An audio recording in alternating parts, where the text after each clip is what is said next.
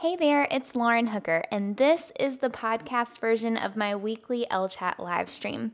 The video version of this episode has some really useful visuals, a comment section to interact with other viewers, and even a short Q&A at the end. So if you want to check that out, head on over to elleandcompanydesigncom slash ellechat, where you'll find this and lots of other episodes. Thanks so much for tuning in.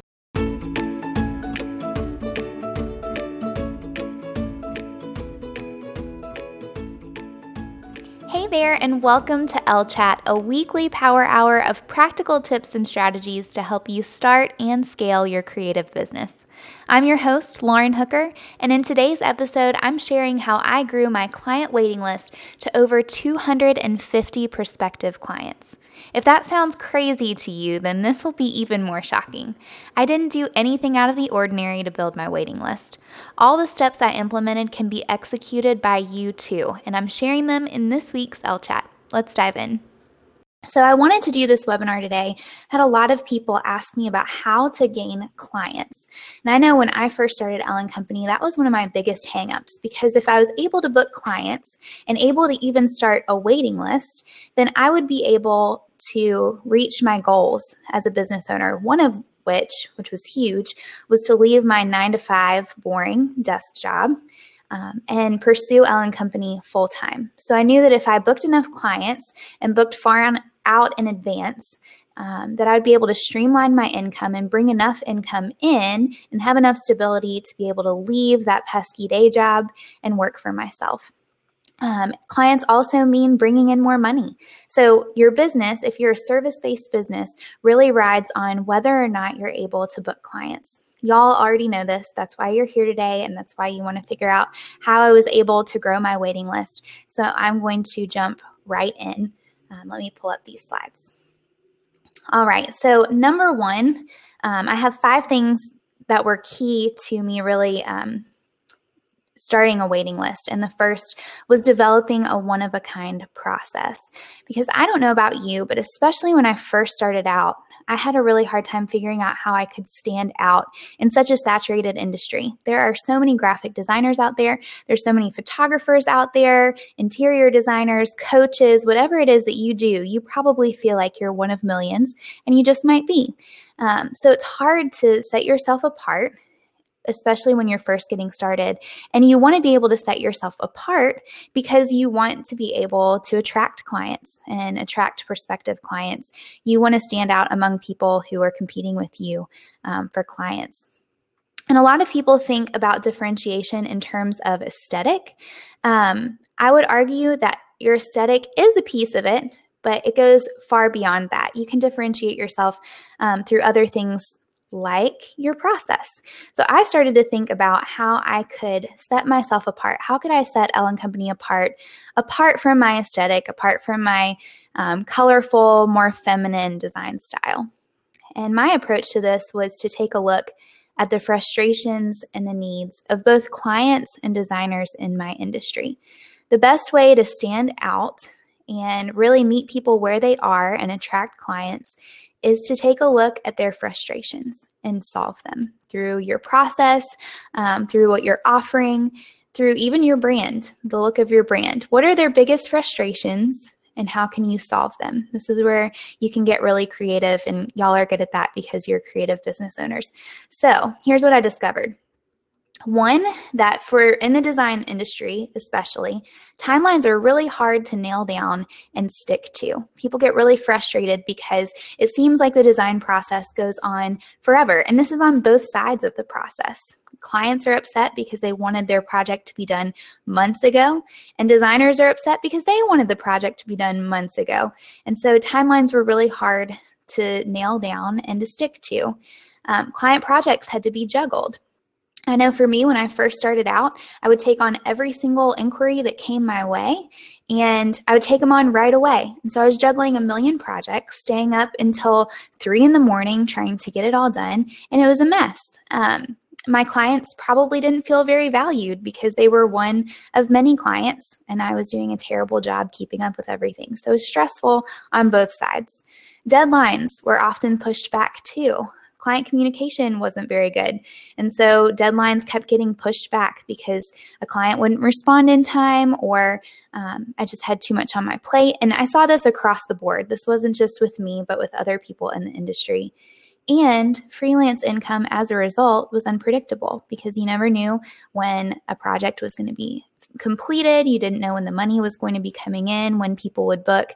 And so I saw all of these frustrations and thought, how can I design a process that will fix some of these issues that people are having? And if I can fix them, then I can set myself apart from the norm in the design industry.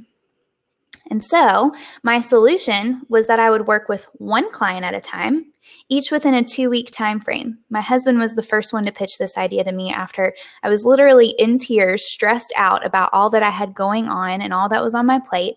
And he said, Lauren, why don't you just take on one design client at a time and get it done in a short period of time? And at first I thought, you are crazy. Nobody does this. And there has to be a reason that nobody does this, right? And then I started thinking about it and I was thinking, this could totally work. If I was working with one client at a time, then my client would feel valued. Um, I'd be able to figure out how to book clients because I could look at my client calendar and say, okay, I'm going to block out this two week time frame and then I'm going to leave a week in between for buffer time. And then I can book a client in this two week time frame. And I just marked out those blocks of time in my calendar and I was able to see how many clients I could take on. I was able to see how much money I would make if each package cost a certain amount. And so it started to sh- kind of streamline my process and get rid of those frustrations on both my side and the client side. So the more I started to think about it, the more it made sense. So thank you to my husband for that one. I can't take all the credit, but at first um, I shot him down and and acted like he was crazy. So here's what this new process allowed me to do. Number one, it allowed me to stabilize my income. Like I said, if I knew I could take on 12 projects between now and the end of the year, I think that first year I took on 24 clients. I booked, I looked at the year and marked 24 spaces in my calendar, which is probably too many, but um, I was really excited about being able to book clients. So I um, I marked out those spaces and said, okay, my design package costs this much. So if I multiply that by 24, here's how much money I'm going to make for the year. And I didn't know exactly when clients would book, so I didn't know exactly when I would um, receive a deposit, but I knew that by the end of the project, I would have all of that money or at least the second half of um, what they owed. So it allowed me to stabilize my income and know how much I was able to bring in. And if I was able to book out that client calendar, then I didn't have to worry about clients for the rest of the year. I could start that waiting list that I'm talking about um, in this webinar. It also cut back on the stress of juggling projects. If I was able to work with one client at a time, I didn't have to ma- manage multiple projects because I'm pouring all of my time and energy into that one client. It gave my clients a definitive start and end date because I had to stick to that two week time frame or else it would throw the rest of my client calendar off. So they knew that we would start on whatever um, date that two weeks started on and ended at the end of it. And that was their chance to get everything in. So they knew that they needed to prepare through client homework. They knew that they needed to respond and be available. And really, that was never an issue with any of my clients. I knew exactly how many clients I could take on, like I said, um, because I had that client calendar all mapped out. And I was able to stand out because nobody else was doing this before and it was kind of unheard of. So even though I was just starting and kind of brand new to the freelance industry, um, I was able to stand out and kind of make a name for myself pretty quickly because my process was different. Does this mean that you need to take on one client at a time and do it in a 2-week time frame? No. All I'm saying is that look instead of looking at how everybody else is running their business and setting up their process and um, looking at their strategies, think about first and foremost the needs and the frustrations of potential clients and try to solve them creatively through your process or the packages that you create um, through your services. So, um, think through how you can how you can creatively solve those problems. So that's the takeaway. Think about the needs and frustrations of both clients and business owners in your industry and creatively solve them through your process. Um, when you're able to meet them where they are, meet their needs, um, and take away those frustrations, they will want to work with you. All right, number two, I simplified my design package. I think when um, you're first starting out, even if you're not just first starting out, we naturally want to appeal to the most amount of people we possibly can. Um, I was guilty of taking on every inquiry and design client that came my way. Um, if people just wanted a logo, I would take it on. If people just wanted a website, I would take that on. If people wanted wedding invitations, sure, why not? I need the income. I really want to go full time. Um, and so I I wanted to provide a ton of services right out the gate. The trouble with this, and don't feel bad if you're doing it too, because like I said, I was there, but providing too many options overwhelms your potential clients. When they go to your website and see that you do a million things, they're going to be really confused about what you do and if you do any of it well, if you have not specialized. It makes it hard for people to remember what you offer. And what ends up happening is people will come to you as kind of a last minute resort for their own hodgepodge project. So they won't end up buying any of your packages. They'll try to make it their own, and then you have to quote them and it's just hard. Um, your process is different every single time, too. So if you're not offering the same thing every time, you're having to come up um, with a new quote and you're having to come up with a new process. And it takes so much longer than if you just had one or two design packages and could run through that same process every time and streamline it. It also makes it really hard for people to sum up what you do.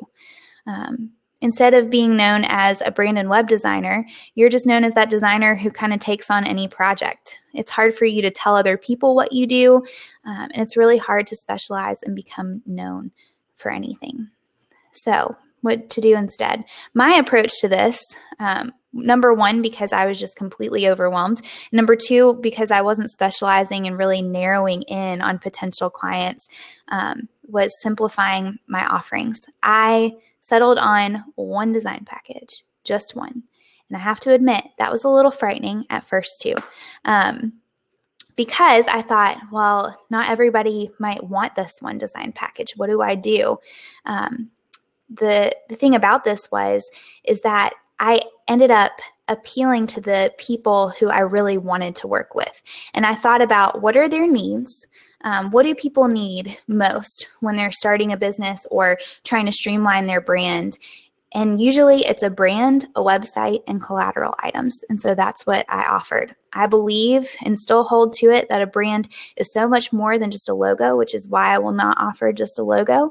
Um, a brand is putting your look and um, not just your logo, but your entire brand, all of those elements on every single client touch point. And so you want it all to look cohesive. That's what makes it look professional. So that brand is so much more than a logo. And so that is what I have in my package a brand, Squarespace website, and four collateral items. Now I upped it to five. Um, so simplifying my offerings to just one design package allowed me to say no to smaller projects that I really wasn't interested in and um, and help me set boundaries. Because if someone came to me and said can you do just a logo? Before this I would have said uh, sure. Um, I'm a people pleaser and it's hard for me to say no and I try to rationalize it in my mind. If you're like that too then then narrowing down the options will be super helpful for you because this one design package allowed me to say, no, I don't offer that. And here's why, and explain why my design package would be so much more suitable for them. And if it wasn't, that's okay. They weren't my ideal client anyway. Um, it would have been really hard to work with them if they didn't truly understand and value a full brand package like I was offering. It also streamlined my process so that I could get it done in two weeks. Because if I was following the same process again and again, um, I could get really good at that process. So I knew that for that two week process, Monday was the inspiration board. Tuesday and Wednesday, I could spend on developing logo concepts. Um, Thursday, we would hone in on one logo concept and I would revise it. So I just got in this pattern of knowing exactly what to expect every single day. And I was really able to streamline my process and become a lot more efficient and become quicker at what I was doing. If you have a million packages, you're not able to streamline like that. It also helped my clients see exactly what they would receive. Not only when they would see the design package on my site and I was able to walk through all that was included, but anytime that they saw um, a project being shared on my blog or on my social media accounts, they knew that pot- potential clients knew that if they worked with me, they would get exactly that. That that wasn't another. Um, another design package that there's only one and that's what they could expect if they worked with me and again, it helps set my business apart. Um, a lot of other designers offer a ton of different options. Mine, I only offer one. And that might scare you at first. Um, it scared me at first, but it actually set my business apart and made people more willing to work with me and trust me because um, they saw that process, which I'll talk about in just a second, saw that process again and again and saw um, exactly what I offered over and over and over again on my blog and social media. All right. Um, so the takeaway from this point is that less is more. Um, don't keep adding to try to appeal to more people. You don't want to appeal to everybody. You want to appeal to a certain kind of client, and you're never going to appeal to them if you're trying to offer everything under the sun. So consider the needs of potential clients and come up with one to two service packages that will best accommodate them. One package might not work well for you, but if you can narrow it down and simplify the options more, you'll set yourself apart and you'll be able to book more clients and start that waiting list. And I really believe um, that this was one of the one of the keys to being able um, to attract clients and, and start that waiting list. So, number one, just as a quick review, was that I developed a one of a kind process through my two week process, thinking about the frustrations and the needs of potential clients. Number two was simplifying my design package. Number three is that I transparently shared my process. Um, so I say this time and time again. I feel like I can never say it enough because it is so true that in order for people to even begin thinking about working with you and booking your services, and especially investing money in your business, whether it's $50 for your service packages or $5,000 for your service packages, they have to be able to trust you. If they don't trust you, they are not going to book you. And so most freelancers, um, try to build trust through their portfolio and their testimonials. And both of those are great. You need testimonials in order for um, potential clients to see that other people have worked with you and that um, they really enjoyed working with you. They need to see your portfolio and that um, you know, the proof is in your work, really, in seeing exactly what you're able and capable of doing. But I didn't just want to rely on what everyone else was doing. I wanted to think outside of the box and think, how can I build trust outside of the normal portfolio and testimonials? And so my approach was to take it one step further by transparently sharing my design process on the blog. Um, I do what are called portfolio blog posts. It's been a while since I've done one, um, but you can see them on the Elle & Company website by going to elleandcompanydesign.com, I think slash portfolio, and clicking on um, every single item in my portfolio will take you to a blog post. And the reason I do this, here's how how it works, how I set them up. Every single time a project is finished, um, usually around the time that the brand and website launches for my client, I create a new blog post. And instead of just, you know, highlighting the project or even just sharing images with a few words here and there, I try to walk the reader through the process from start to finish. I everyone loves stories. Everyone loves following along with stories. And I think too people I know I do. I love before and afters. And so I try to combine both of those in the blog post instead of just saying, you know, here's the project, hope you like it. I say, here's where we started and here was the problem. And I'm going to walk you through the entire process and show you how we solved that problem. Here's the story of this design project in the before and after. And so I share a behind the scenes look at exactly how we went about it. I also explain the intention behind every design decision that I make. So instead of saying, here's the inspiration board, I say, here's the inspiration board, and here's why I chose these images for the inspiration board. Here's why I chose these colors for the inspiration board. Here's why we chose this logo option instead of the other two logo options that I came up with. Because I want to show my expertise. I want to show that I'm not just throwing up designs on there that look pretty I want them to serve a purpose. I want them to be effective for my clients. So when I'm able to explain the decisions behind what I'm doing um, and what I'm creating, I'm able to show people that hopefully I know what I'm talking about to a certain extent. And hopefully I'm building trust and credibility with potential clients who are looking um, through this process. I'm also familiarizing with them with the process and with my design package. And I hope that they're reading these posts and looking through it thinking, um, this is what it would look like if I worked with Lauren on my brand and my website. So that's the hope um, through those posts. But I also try to do this through social media. Um, I actually did an Instagram story today highlighting an old project um, and and kind of walked through um, a shortened portfolio blog post of a sort. So if you want to go take a look at that, my handle is Lauren Eliz Hook. Um, you can go take a look at that if you'd like to. It's going to go away after today, though, so um, you can go back to those portfolio posts to get an idea of what I'm talking about. But on social media, I would try to share sneak peeks along the way too. Um, when I started working with a new client for two weeks, after that first day, after the client approved their inspiration board, I would share it on social media um, to invite people in on the process and again, be transparent about what the process looked like. I would also, and people love this, um, whatever this looks like for your business, pocket it because this one's huge. People love giving their feedback. So I would share three logo options after my client actually chose one of them. I didn't want that to sway their opinion too much. Um, I'd share three logo concepts and then I would ask people which one they would choose. And so people would leave comments, and I get hundreds of comments because people love to give their two cents on these kinds of things and vote.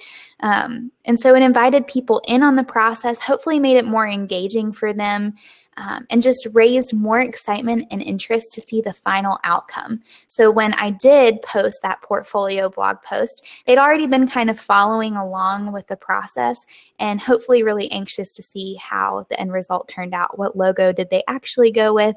What does their website look like? And all that fun stuff. So, um, inviting your audience in, there's potential clients in there who um, will eat that up and it'll point them um, to hopefully work with you. Um, and not to mention, I get a lot of questions about this too. How do your clients feel about these portfolio blog posts? And the truth is, they love it. They look forward to it. It's become an expectation for them.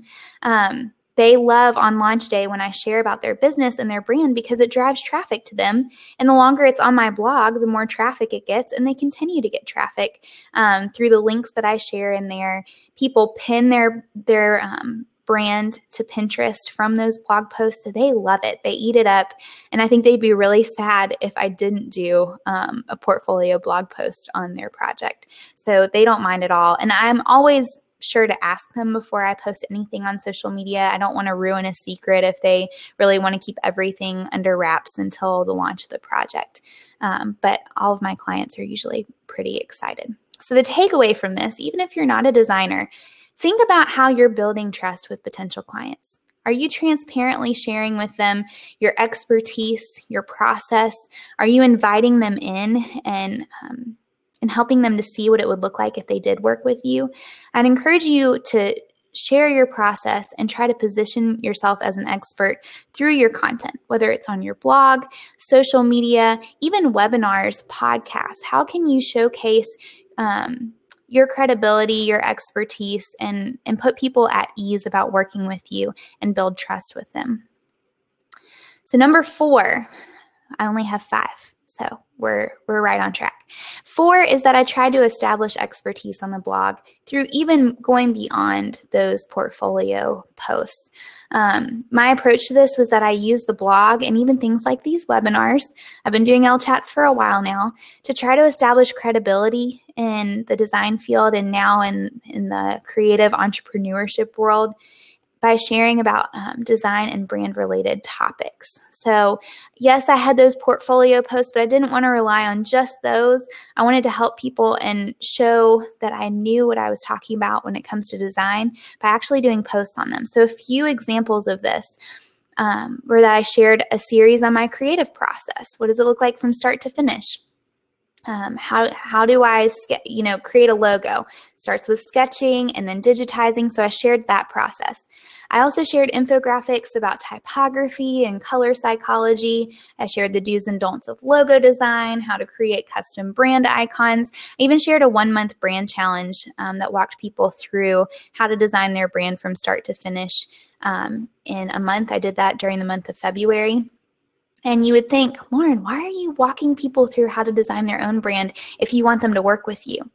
Um, some people might be able to DIY it and it's totally fine. A lot of people will find that it's a lot of work and it'd be a lot easier if they hired someone like me to work with them. And so don't be afraid of giving away a lot of information. Even if I share my entire design process, how I create a logo, any of that, people are going to want to book me because they want me to do the work.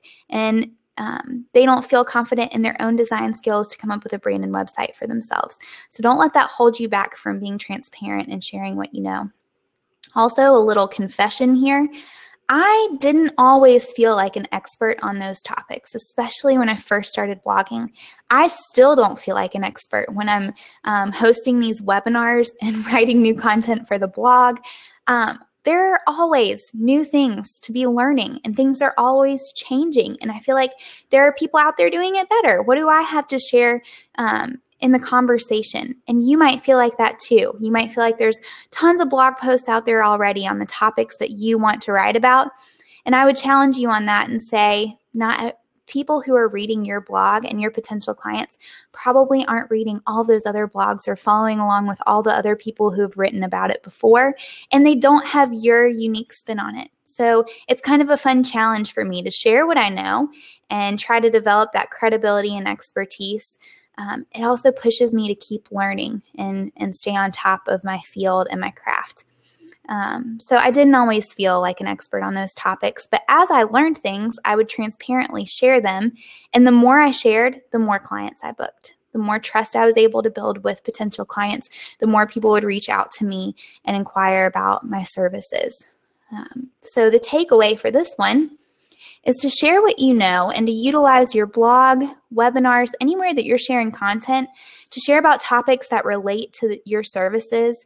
Um, and gain credibility and build their trust. Again, it all goes back to trust. Do those portfolio posts, be really creative about um, how you're showcasing your work, but really focus on topics um, and content that will build your expertise, that'll help you gain um, credibility. All of these were crucial to helping people or getting people to sign up um, and book my services and then be willing to sign up for a waiting list. And I think a lot of that boils down to trust. And number five, oh, I lied, there are six. Um, number five is that I try to steer clear of bias. There are a lot of people out there who will tell you to pick and choose your clients. I know this is a um, a polarizing topic, so you might be surprised to hear me say this. I'm not I'm not fond of that approach of um, kind of weeding out who you want to work with. Um, some people you might think would be terrible to work with and end up being your favorite clients. And there might be some people that you jump at the opportunity to work with them. It seems too good to be true. And it is too good to be true because they're the most difficult people to work with. Um, I wrote a blog post on this issue that you can um, go and read about, and I'll, I'll share it in the show notes as well. You can find that on the Elle & Company blog. Um, so I, there are a bunch of reasons that I don't necessarily agree with this, but my approach is that I would book anyone who is willing to pay the cost of my design package because it did increase a lot and um, be willing to book during the dates that I had available and didn't compromise their business didn't compromise my morals or values or, or beliefs. Um, so as long as they met that criteria they were booked. And honestly some of the clients that um, i didn't think that i would enjoy working with as much ended up being my favorite clients ever and the design process was super smooth. Um, so by not showing bias in who i was booking i was able to book out my client calendar quickly because i wasn't being picky I was able to demonstrate my versatility. Some people would book me and I'd think, hmm, their style is a little different than mine, but they're attracted to my design aesthetic and they're attracted to my process and they want to work with me. This will be a fun design challenge. And it pushed me out of my comfort zone and I, I ended up really enjoying it. Um, actually had a lot more creativity during those projects than the ones I thought this is right up my alley. Um, I also found, like I said a moment ago, that some clients thought uh, that I thought would be really amazing to work with were not amazing to work with. And some clients that I wasn't as thrilled about ended up being the best clients ever. Um, so, again, the takeaway for this one, and you can't afford to be choosy when you're first getting started either. You can't weed through clients if you don't have a waiting list and you're just wanting to book clients. You can't um, you can't weed out people. So, be leery of being choosy. If someone's willing to pay you and follow your process, give them a chance, jump at the opportunity. You might be really surprised. Um, I, I know I was. Number six, I put in the hard work. Um, in order to be able to book out your client calendar, you have to be willing to put in the hard work. Um, and y'all probably know this already how much work goes into having your own business. You can't be lazy and just expect clients to come. You have to work hard because booking clients is really only the beginning. Once I had the clients on the books, then I had to follow through on these promises that I was making um, on my sales pages, on my website, and through blog posts and the content I was sharing. And so I wanted to go above and beyond for those clients to exceed their expectations. I didn't want them to have these great ideas of um, what the process would be like to work with me and then let them down. I wanted to give them the best experience. And so this ended up leading to a lot of great testimonials and referrals because the booking was only the beginning. Um, so the takeaway for this one, this was a short one, is that the victory isn't in the booking, it's in a positive client experience. If you book them and you give them a terrible client experience, um, that's a bummer for both people. And so the booking is only really the beginning. Um, and that's why I launched Freelance Academy for the first time last year, and I just launched it. We're in the middle of la- the launch this week. It goes until next Tuesday because I wanted to show people how they could not only book out their client calendar. I share about marketing strategies, getting to know your target audience, specializing, all these things that we've talked about in this webinar and take it one step further. So after you've booked the clients, how do you work with them? How do you manage multiple projects at once if you're if you have different packages and you don't want to work with one client at a time? How do you know how to book? How do you know how to price your services? What should you do about client contracts and setting up an LLC and making sure that you're going about your business legally? Um, how do you set client boundaries so they don't walk all over you? Um, and stick to revisions? How do you deal with clients who are really hard to work with. So I cover all of that in this course. Um, there's a payment plan involved with it. Um, for those of you who need to s- split up the payments, the course takes place over the next three months, and I spread out the modules so that you're able to follow along really easily. Um, I chock it full of actionable content. It isn't just broad strategies. Um, you can follow step by step through the process. And honestly, I wish I had something like this when I was first starting because it would have saved me so much time and headache in the long run. Um, I also, and since y'all are joining in the webinar, um, I want to offer this to y'all as well. But um, there's a launch bonus going on until the end of the night tonight. So um, it's 15% off and a one on one Skype call with me for 20 minutes um, if you book today for Freelance Academy or enroll in Freelance Academy. So you can um, snag those bonuses by at checkout putting in the launch code um, launch day 15 and you'll get the 15% off and one on one time with me, which would be awesome in a coaching strategy session. There's also fun challenges throughout this course. There's three fun challenges. I'm not going to give away what they are, but the first prize is a three month coaching session with me, um, or three month coaching package with me for free if you win. Um, if you win that challenge. So, lots of fun things packed into this course. It's honestly my favorite offering that I've ever um, I've ever offered in freelance or in Elle & Company history. Um, so you can actually um, click on the little call to action button. There's a green button down below this video if you want to see more details about Freelance Academy. So, with that being said, I would love to answer your questions about how to build a waiting list and the content that I just shared with y'all. So feel free to ask questions in the questions and answers section. We have eight in there already, so I'm just going to go ahead and get started. We have plenty of time. All right, let me minimize this real quick. If I can, there we go. Okay, so, question number one from Rachel she asked, How do you manage your waiting list once you book people up? Do you send them emails every now and then to keep them interested? Do anything else or nothing at all? This is something I've gone back and forth on. Um, so, once people book, once I booked out my client calendar and started a waiting list of people, um, I started I would check in um, every now and then, but really just have kind of a launch sequence for my waiting list and invite them, say, you know, treat it kind of like a launch to book out my client calendar for the following year. So in about October is usually when I start doing it. Um, I usually raise my prices. I'm completely transparent about my prices. I don't, um, because that usually not it, will narrow it down to the people who are really interested in the design package. Um, so I sent out an email in October letting people know when they would be able to book and kind of treat it like a launch. And then when the when the booking begins, um, people can reach out to me, and I just do it on a first come first serve basis.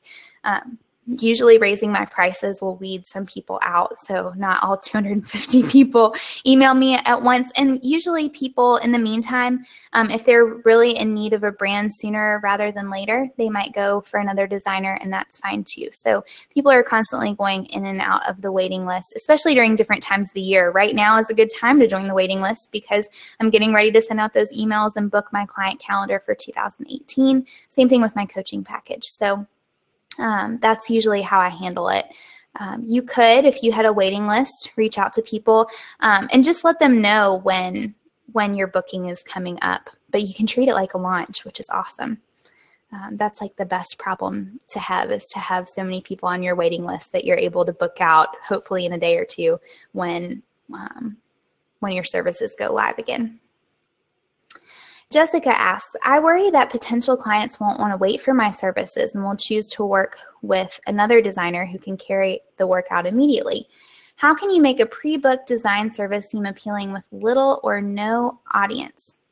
So I'll handle the first one first the fear of people going to other designers or other um, people in the industry and choosing to work with them. That's okay because you have other people on your that you've booked out um, it's not like, you know, you're going month to month trying to get clients. At this point, you've booked out your client calendar and you have a waiting list. So you have months and months um, for people to wait. If they really want to work with you and they value your services, they will wait on that waiting list. If not, it's okay if they go for someone else. The timing just didn't work out well.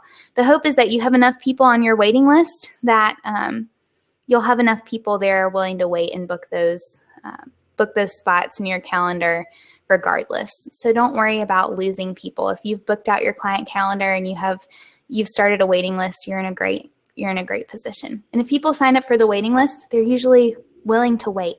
Um, so you shouldn't have to worry about that. All right, these are great questions. Rachel says, How do you handle multiple client inquiries at the same time? I was recently talking with three prospect clients at once, and I gave them different start and end dates. The second client booked my services, and now I have an open spot before them. Then I wrote to the third client that I have an earlier spot because the first client dropped out. And then the first client reached out to me. I don't know what to do. How do you make sure that you're giving away the right start and end dates without changing them? So I do it on a first come, first serve basis. I have um, my client calendar in front of me with those dates marked out for openings. I give people um, the different dates that they can book. Some of them like to do it way in the future to give them more time to prepare. That's totally fine. Um, but I do it on a first come, first serve basis. So if someone says, I want that date, they sign a contract and put down the invoice or pay the invoice then they get to book that spot. First come, first serve. If I have a couple people emailing me all at once, then I tell them that. Then there are a few people looking at it. Um, and if they want to grab that date, then I can send them the contract and the invoice and we can get that ball rolling. Um, so that's how I handle it. First come, first serve basis. Give them the different options they may choose to book in advance. Um, and that's great. So I hope that makes sense and answers your question, Rachel. Um, Rachel, another Rachel asks, have you found sharing prices up front builds a more valuable and ideal wait list of clients? Yes. I never want to waste someone's time. Um, if they think that I am charging less than I am, it wastes both of our time um, to send an email back and forth and try to negotiate. So I have always, again, it goes back to transparency and building trust.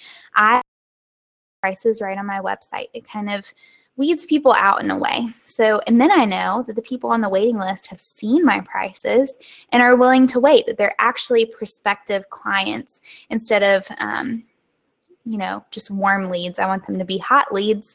And so I, I found that being completely transparent about my prices is really helpful for them.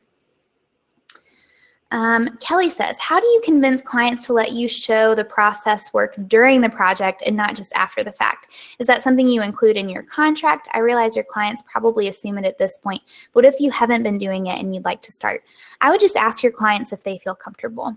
Um, and I always share it after the fact, after they've made decisions. They usually don't mind me sharing something like an inspiration board, but I always like to get their go ahead before I do something like that. So you could ask them, would you feel comfortable with me sharing this on social media? Um, a lot of clients probably won't mind. Some might want to keep it secret, and that's totally fine. It's not like I even tag my clients in it. So, um, for things like the inspiration board or sharing just a bit of a logo without giving it all away, um, they probably won't mind. But it's always good to ask. You could also include it in your client pro- uh, client agreement or contract just to be on the safe side and make sure that they understand that before working with you if you really want to be able um, to share bits and pieces and sneak peeks along the way. Great question. Rachel says, Do you have any times of the year when you open the available spots to your wait list. So yes, usually in the fall for booking the the upcoming year is usually how I go about it. A few months out.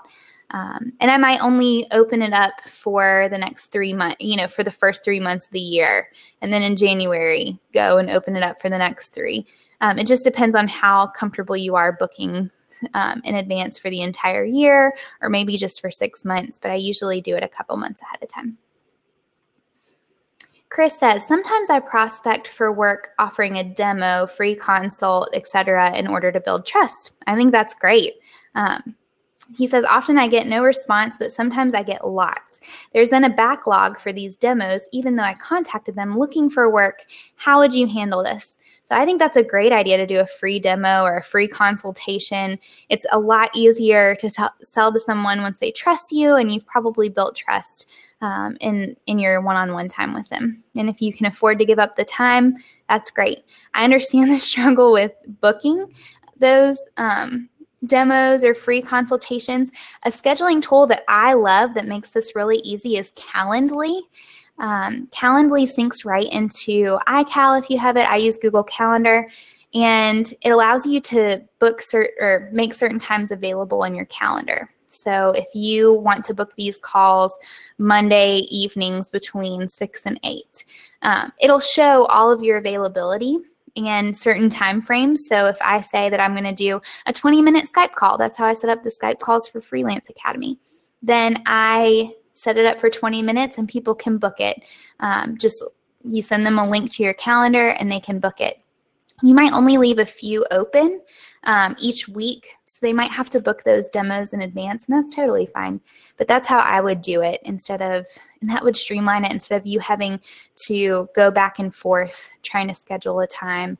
Um, and it, it saves so much time on both ends um, and so much hassle of trying to schedule those times. So that's what I would do. Use a scheduler like Calendly, set those different time slots, and allow people to choose um, which one. Jeannie says, How did you drive people to your blog? Um, a few different ways. I used things like social media. Um, is really helpful at first. Pinterest is huge, so pinning my own work, but then other people will start to pin it as they come to your blog. I partnered and networked with other bloggers. Um, I partnered with p- other people on social media. I put a lot of emphasis on how my social media account looked um, so that other people would even share my images and, um, and mention me. Um, I have a blog post on this that I'll link to in the show notes of how I was able to drive traffic to my blog. It takes a little while at first, but then once you get some traffic coming your way, it'll grow exponentially because then they'll start sharing your posts. Really focusing on high quality content was huge too because if people come to your blog, you want them to find a lot of information there and continue to, to return. So um, having high quality content is really helpful for that as well. These are all awesome questions. Keep them coming. We have plenty of time, 14 more minutes. Um, what is signed up before this promotion? What if we signed up before this promotion? I'm guessing you're asking if you signed up for Freelance Academy, then you already have a Skype session, Erin, and I'm really excited um, that you're taking part in the course, and I'm really excited to get to know you better. So if you already signed up for Freelance Academy, awesome. You already have a Skype call with me, and I'm going to send you more information about that next week. So stay tuned. Equa asks, I'm a filmmaker with lots of different types of things that clients want from me. So for each, I have to make a budget and have a meeting to know the specifics of the work.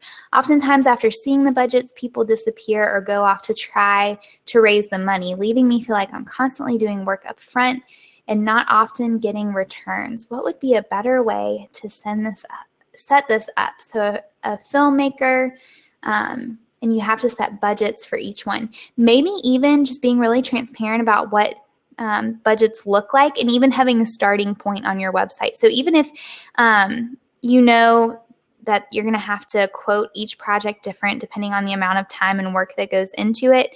Have a starting point so people understand. So then when they reach out to you, they hopefully already have an idea of the money that they need to raise or the money that they need to pay. Um, and then sharing the client process and all that goes into it. Um, I don't know if you can necessarily share the cost of each project if your clients would be comfortable with that. But you could even do blog posts on pricing and, and how you come up with it and how much time goes into it. Maybe even in your portfolio posts, you talk about how much time goes into it. And then on your um, on the pricing page, you talk about your hourly rate or something like that. Um, but just being really transparent about how you set up those budgets would be really insightful for those who are following along with you and hopefully um, ward off um, people who disappear for a while. Hopefully, they'll have a better expectation. I hope that makes sense. Let me know in the comments if it doesn't, and I'll try to explain better. Luke says, Say I wanted to implement a similar process for design clients by blocking out dates. When I get my first client, how long is a reasonable amount of time for them to complete client homework? In addition, do you send them all the homework at once? Yes. So um, I would leave a couple weeks at least for them to complete client homework. I never take on a client right away, even if I can take them on right away, because I want them to be able to do all of that homework and prepare up front. It also um, has a client take you seriously if they know that they can't work with you right away, that they need to wait to work with you, um, that you're booked up. It has them take you more seriously. So, um, do you send the client homework all at once? I do. As soon as they um, sign that contract, pay the invoice, then I send them the client homework right away. I set all of mine up through Google Docs. And so I put together a Google folder for each one of my clients and share it with them. I already have um, a master copy of the client homework. So I just create a copy of that. It's a Google Doc. I put it right into their client folder, send it to them, and they can get started right away. And then I'm always sure to tell them um, this is client communication one on 101 when that client homework is due why it's due on that date and the importance of them having it all done before then. I even tr- try to provide a little incentive. So if I check in with a client's homework because it's shared, so we both have access to it, I can see if they're actually doing their homework. Um, which is kind of sneaky, but it's really helpful because if I see a week out that they haven't even started on their client homework, I'll send them a little Starbucks gift card that says, I'm so, and you can do it online. So I usually just do it online. And in the notes, I say, um, so excited to work with you in one week, and something along the lines of hopefully um, a little coffee will help you um, finish up that client homework or something along those lines um, to remind them of the client homework, surprise them, um, and at least remind them in a friendlier way than having to be um, a stickler and, and kind of someone looking over their shoulder, if that makes sense. Um, so, yes, I send them client homework all at once so they can get started on it as soon as they book. Jeannie says, Does the client homework include them needing to provide all the content, or do you ever help provide content?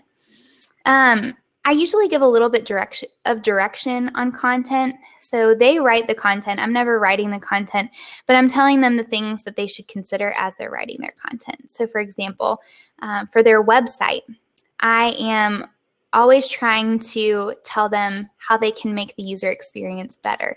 So they need a call to action on each page. And here's a few call to actions that you might consider for your About page. Something along those lines to kind of coach them through the content on their website. Um, so, no, I don't provide all the content. I ask them to provide it photos, headers, things like that. Um, but a lot of my clients come to me now for business advice too. And so I end up doing a lot of business coaching. So I try to give them direction on the type of content for each page as well. Sometimes I even leave like blank spots on their new. Um, on their new website so they can fill it in as they go. But I really encourage them to have it all done ahead of time.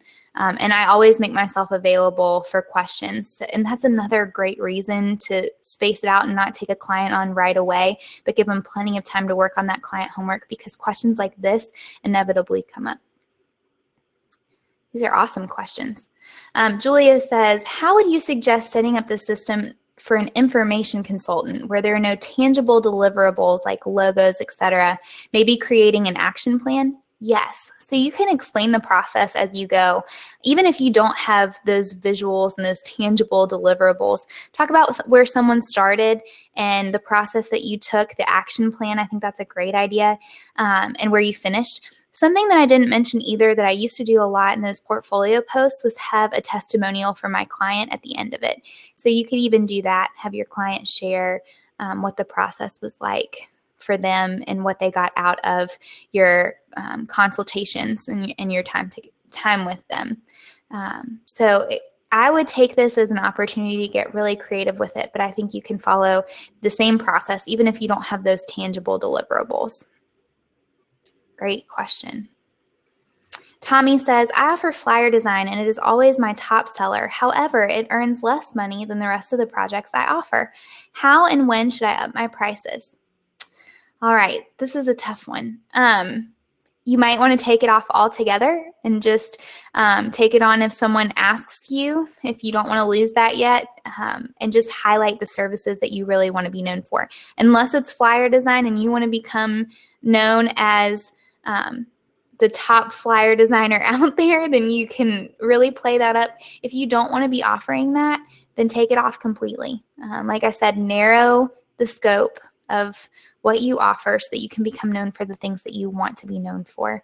Um, or my my dad always said this. My dad um, was a business owner as well, and one of the tips that he gave me that will stick with me forever is make it worth your while. So if you don't want to offer flyer design, but it's your top package and people are always asking you for it, raise your prices and make it worth your while. Um, so that would be my advice for you. That's a hard one. I think that's all the questions. Oh, Kelly has one more question. I'll answer it. She says, What if you're just beginning to freelance and all of your current portfolio is from agency work? Would you still do the portfolio blog post even though you didn't do that work alone, or wait until you have projects you did alone to blog about? I was the only designer on the project, but it involved a CD and copywriter. Okay, so if I recommend for portfolio posts to share work that is in line with what you want to be offering. So if you worked in an agency and you did a ton of different projects, uh, maybe you did packaging design and layouts for magazines and brand and website design, and you only want to do brand and website design. Don't highlight the packaging designs, don't highlight the layout, highlight the work that you want to be doing. So if it is work that you want to be doing, highlight it. You can even say this is what I worked on with an agency, or you can highlight um, the things that you played a big role in that were actually your designs. Or if you want to build up your portfolio ahead of time and maybe you don't have um, you don't have work that's in line with what you want to be offering, come up with some sample projects, um, some fictitious projects. Come up with a design brief for them and walk through the process from start to finish. You can even say that um, that this is a fictitious project. There's no there's nothing to be ashamed of there. It's just showing um, your process and the work that you're able to do. So that's what I would do. If if it falls in line with what you want to be doing and what you want to be offering, share it and highlight the things that you really played a role in. Um, if it isn't the work that you want to be doing, doing, probably don't share it and come up with some fictitious projects. And then any projects that you book from here on out, just start making it a practice um, and you can add to your portfolio. You don't need a huge portfolio when you're first starting, you just need a few sample projects. And Stephanie says, we still have time. My clients choose me over competitors because I offer a variety of services. My focus is local, so each industry requires different deliverables. Any tips on blocking schedule when there has to be a variety of deliverables and each project takes varying amounts of time? There's a couple ways you can go about this, and I talk about this in Freelance Academy as well because every business is different. Um, and and like you said, you offer a variety of different services. So my tips would be a couple things. If you have recurring clients who are asking for different things every month, you might say, you might have a design package. What did I call it before when I did this? I don't remember. Um, but something along the lines of um, a certain recurring design fee as a package. So um, maybe it's different design work every month, but you dedicate five hours to them. So they're paying for five hours of your time and retainer. Thank you, Kelly. I appreciate it. Retainer client. Um, don't know why I couldn't think of that, but you could. Um, you could just block out that amount of time for them every month. Or I, you know, I'm still doing um, some collateral projects for, but it's it falls under the collateral for my client. So um, so I'll have the brand and the website, and then I'll have five collateral items, and they might be things like packaging design, and they might be things like layout and PDFs and pricing guides and that and that sort of thing. But they fall under that collateral package. So you might have something like that too, um, where you have a collateral package or a retainer package, um, so that you're you're able to book it out and and create some consistency with your schedule and your pricing. Um, Nikki said, Can you tell us more about Freelance Academy? I would love to tell you more about Freelance Academy. Um, so, yeah, so this is a, it has six modules. I drop a new module every two weeks. We start out at the very basics. So, whether you have been in business for five years or you've been in business for five days, we're starting at the very beginning with specializing and narrowing your focus and really honing in on your ideal clients. So, how to attract them, how to book them, and then how to work with them. Um, it really is, it, it goes from start to finish um, and step by step where you should start and um, yeah, it's I compiled everything that I could possibly compile about gaining clients, booking out your client calendar, starting a waiting list, and um, and reaching your freelance goals of of going full time. Like I said, go through that link. Um, I'll be sending more emails throughout the week. I'm I'm doing an inside look at the course um, tomorrow in a Q and A. But if you have any questions whatsoever, send me an email. Um, it's hello at elleandcompanydesign.com, and I will get back to you as soon as I can with answers. Um, but a lot of information about Freelance Academy, the model, modules, everything involved in the course. Um, there's a huge workbook. There's a course community. Like I said, if you sign up today, you can get a one-on-one Skype call with me. Um, but all that information is over there. So let me know if you have any questions about it. I would love to see you in the course, Nikki. Last one, I'll finish up really quick. Um, Alice says, How do you feel about offering freebies on your website to gather content, experience, and interest in your services, design aesthetic, things like a weekly schedule PDF and that sort of thing? I think that's awesome. Give away freebies, um, give away information. Don't go overboard to the point where, um, actually, I even say go overboard because the more that you give, away, the more people will trust you and want to follow along with you and end up working with you. I'm all about freebies. Um, things like content upgrades to get emails. Just be strategic about it. Why are you sharing it? Um, will this appeal to your potential clients? That sort of thing. Um, so I'm all about it. All right. I think we got through all the questions. I hope that y'all enjoyed um, today's Ellechat. I hope it was helpful for you. And I'm wishing you all the best with booking out your client calendar and starting a waiting list. Um, I have the Elle & Company community too, which is a Facebook group. If you have any questions, it's and that's a free Facebook group that anybody can join. Not involved with Freelance Academy. So feel free to go there, ask more questions about this if you'd like. I'd love to continue the conversation over there.